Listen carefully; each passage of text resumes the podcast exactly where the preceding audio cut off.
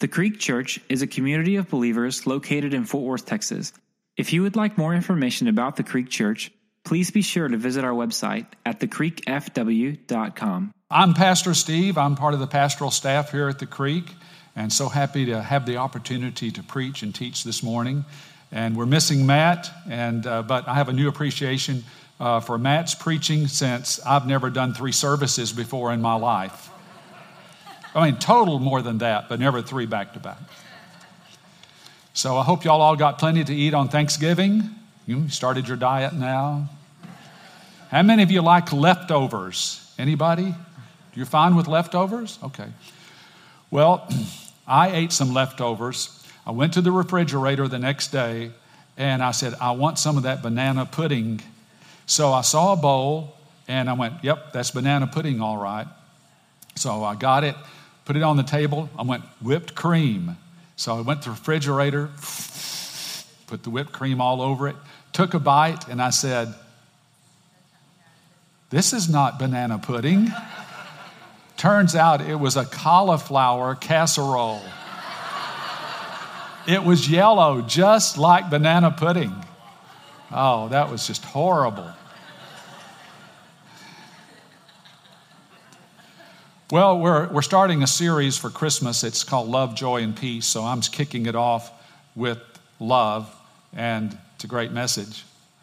Um, and it's something that we know about here at the Creek because one of our slogans, or our main slogan is, is that we love people and make the gospel clear. So that's something that you've already been doing.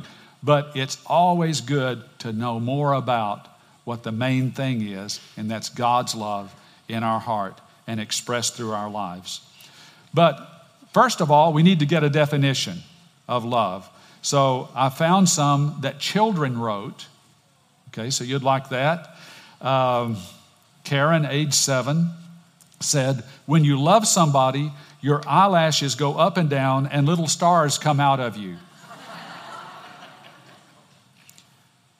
Carl, age five, said, Love is when a girl puts on perfume and a boy puts on cologne and they go out and smell each other.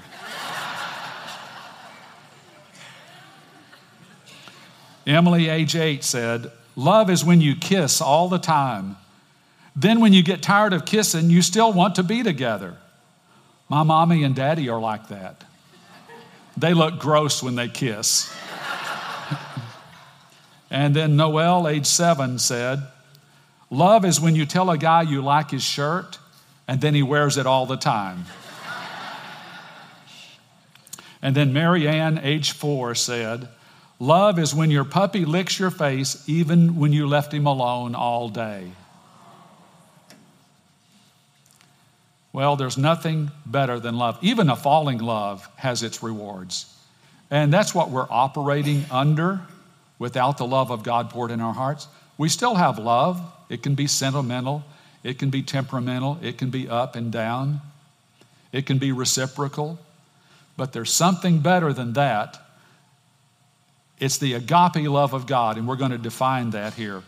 Uh, Paul said in 1 Corinthians 13 13, and so faith, hope, and love abide, but the greatest of these is love. So if love is the greatest, we ought to be talking about it. We ought to be excited about it because it is exciting. But yet, we say things like, I love my dog, I love ice cream, I love the Cowboys, and I love Jesus. It's the same word, you know. Uh, where's the equivalency there? And uh, so they had the problem when they were writing the New Testament using uh, the word love uh, for expressing the love of God. So they found a Greek word that was in existence but never used, and it was agape. And Paul and the other gospel writer said, that's what we're gonna, that's what we're going with. Because it's something totally different. It's not phileo love, it's not storge love, it's not eros love. This is agape love that represents the love of God shown to the world. So it is selfless, it is outward, it's giving, it's self emptying, it's also self sacrificing. laying down your life, consistently seeking the good of others. That's the agape love of God. How do we know this love? How do we know anything about this love that we're talking about? It was demonstrated for us 2,000 years ago when Jesus gave his life up for us on the cross. That was the full love of God manifested in Jesus' life. It's the purpose for which you were created. It's supernatural. So just because we feel we have emotions and feelings of love, it doesn't mean we know the supernatural agape of God. We have to get that from Him. So it's not a high degree of human love. You can't work it up, it just isn't there. God has to put it there. Impossible to fathom without a knowledge of God. Well, so the New Testament tells us that God is love, and in him is no darkness at all. God is love. It's not that he has love. See, his love never heats up and it never cools down. God is consistently loving you from the beginning all the way to the end. God is love. So there's three points to this sermon. Every, every, every good sermon has three points. So this one is, first one is God's love in God's nature. So what we're going to do is we're going to think of how would we describe God? If somebody said, describe God and tell me what the most important thing is about God. What's the one characteristic of God that, uh, that, that you could tell me so I could understand? Well, you might say, what would you say? He's all powerful. He's everywhere, omnipresent. All right? Lots of things we could say. He's all knowing, all seeing, all powerful. How about sovereign? Well, we could say all of those things, but the New Testament describes God as love. It's not just his highest attribute, it is his very nature. So, love was there at creation. Love was there at the very beginning because God was there and it's His nature. So, creation all happened through the love of God. When He spoke a word, it was the truth in love. Creation happened that way, light happened that way. God putting out His love throughout the entire universe. So, this tells me something. It's the highest characteristic or aspect of God, and it's the most powerful force in the universe. Now, I just want to let that hang there for just a minute, and let's say it together. Love is the most powerful force in the universe.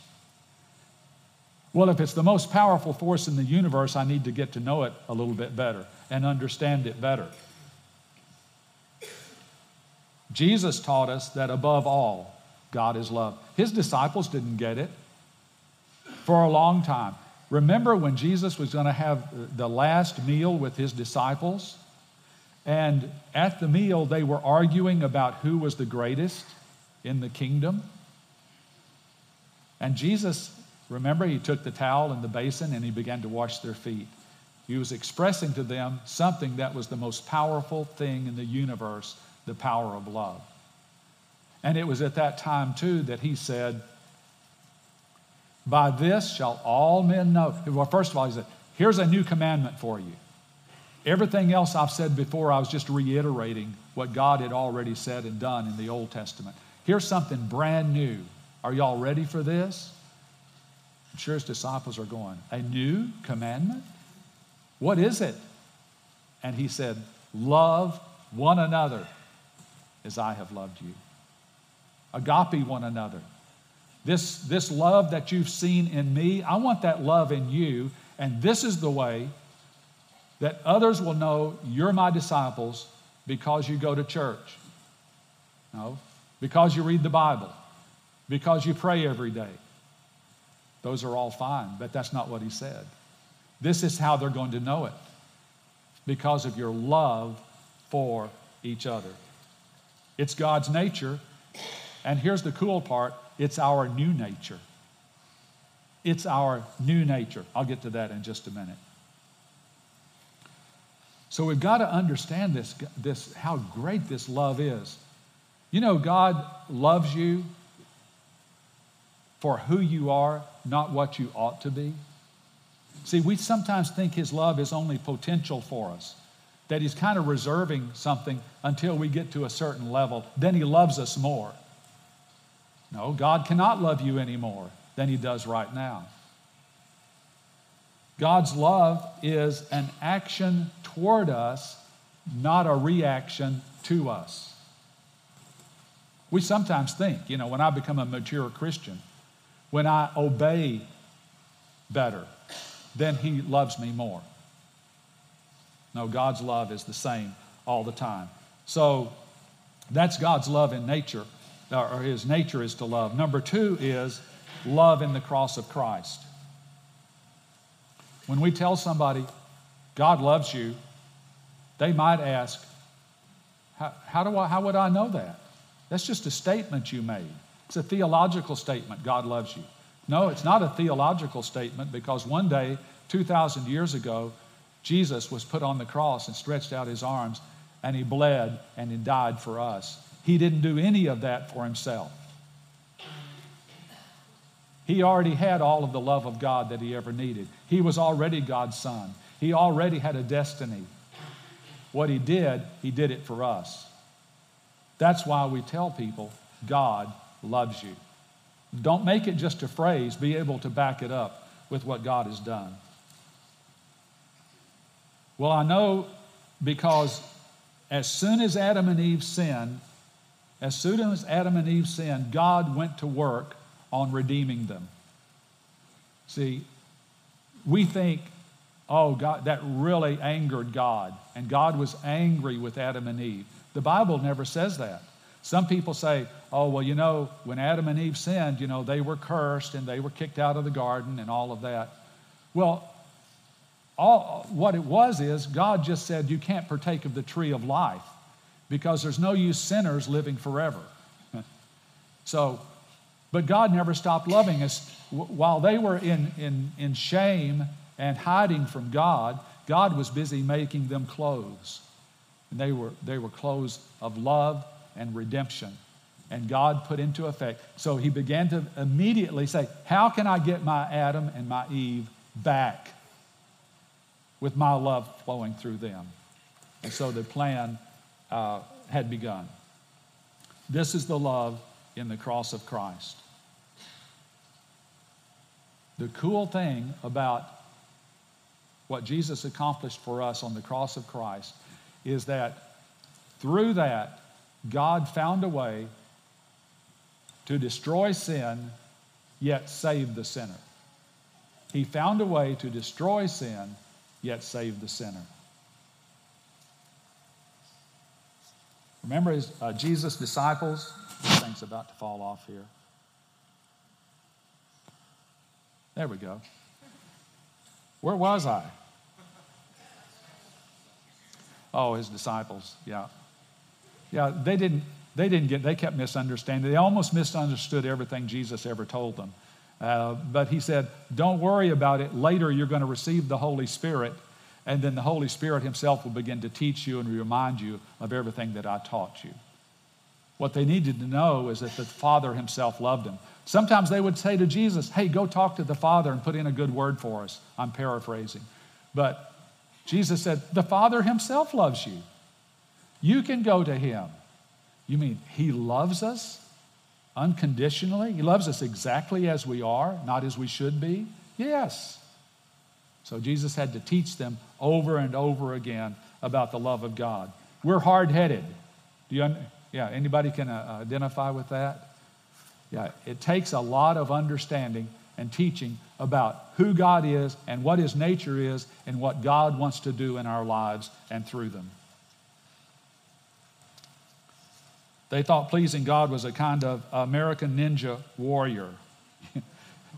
You know, you sort of had to win, uh, go through the obstacle course and be approved, and then you got God's love.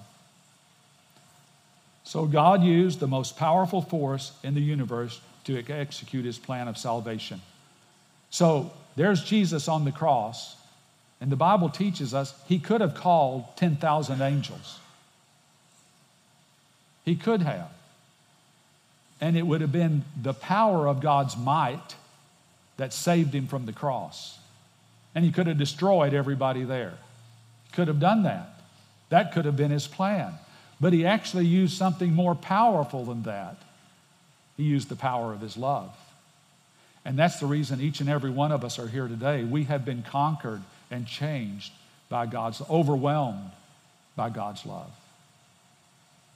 That's the power that he used. How is the world going to be saved? It's going to be saved through God putting his love in us, us sending it out to others. They'll experience the same love that went out from Jesus, it'll go out from us, and people will be saved. That's how, that's how you were saved. You experienced the love of God, and you wanted to know more about it. So when love is taught as, the central to the, as central to the gospel, then we get it. So it's not just some knowledge that you need to fulfill your life, it's the love of God that fulfills your life and changes it. Paul said it was the greatest. Now, here's a cool scripture 1 John 4 7 says, Beloved, let us love one another, for love is from God, and whoever loves has been born of God and knows God. So I want to know more about God. How am I going to get to know that? How do I know more about God? John said, the more you love, the more you get to know God. The more you get to know God, the more love He pours into you. And then in verse 8 it says, Whoever does not love does not know God, because God is love. Then 1 John 4 11, Beloved, if God so loved us, we ought, we ought to also love him. Is that what it says? I'm tricking you here. You see, is it up there? Okay. If God so loved us, we ought to also love who? You see, what God does when He lets His love, uh, when He sends His love toward the earth, it's toward people. God loves people. Hmm, I wonder if God wants us to do that too. Yeah, He doesn't want us to send it back directly to Him, He wants us to send it out to other people. So that we would be using that same power that He used in creation, that He used at the cross of Christ, He's using right now through your lives. And He gives you the ability to do it. Jesus never told his disciples to do anything they were incapable of doing. And he doesn't ask you to do anything that you're incapable of doing too. Well, you might say, well, preacher, sometimes that's hard. Okay, well, I'm sure it was hard for Jesus as well. But yet it was his nature to love. So he loved at all times, whether it was received or not whether he was mocked or not, he continued to be loving.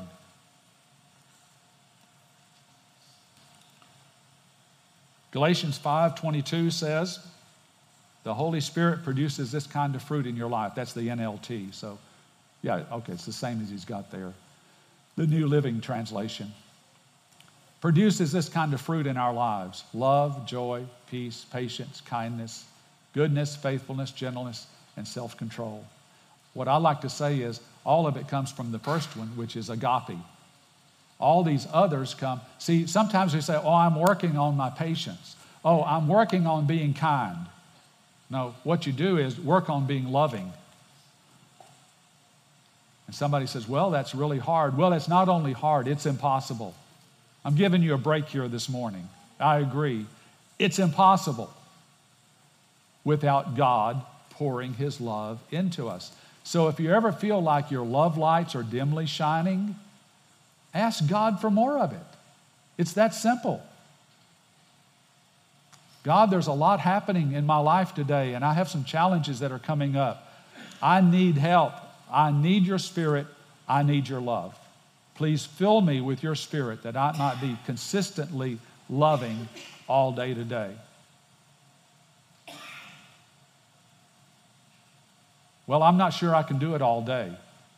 Why don't you just try till noon? then maybe you can make it till mid afternoon the next day. You know, God meets us where we are. John 17, 26 says, I made known to them your name, and I will continue to make it known, that the love with which you have loved me might be in them. See, he's not telling us anything that we have to do. He's saying, Holy Father, pour that love into them and I in them. So if Jesus is in your heart, you have a new ability, and that is to love at all times. There's no use being a little bit selfish and then a little bit loving, a little bit giving, a little angry, but a little bit, but then a little love later on. No, just be loving all day long. Jesus did it. Nothing more fun than loving people. Ephesians 3:17 says this was a prayer that Paul was praying for the Ephesians. And so why don't you go ahead and take it personally? That Christ may dwell in your hearts through faith, that you, being rooted and grounded in biblical knowledge, theology, ecclesiology. What did he say? Rooted and grounded in love, agape, that you might have strength to comprehend. Ooh, wait a minute. You mean without this a knowledge of this love, I don't have the strength to comprehend with all the saints what is the breadth and length and height and depth?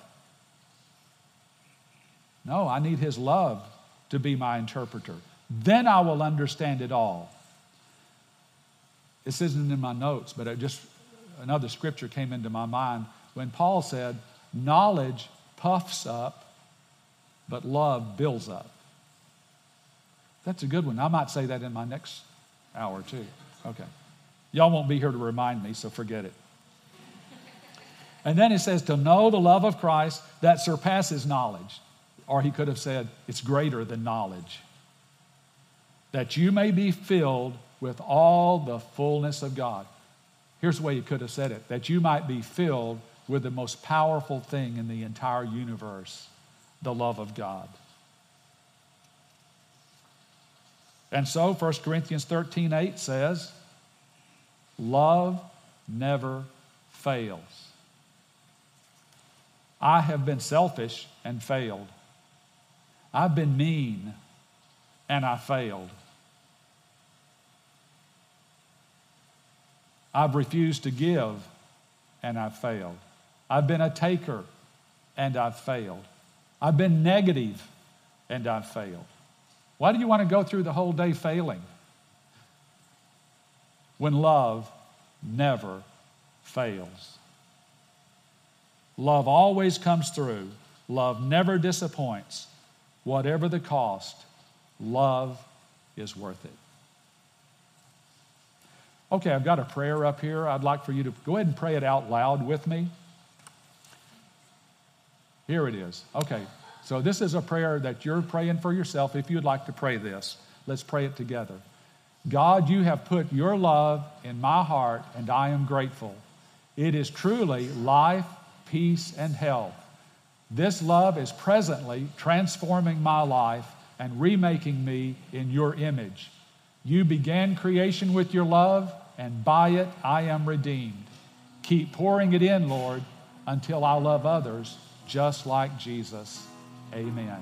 Thank you for listening to the Creek Church podcast. If you would like more information about us, please visit our website at thecreekfw.com. Thank you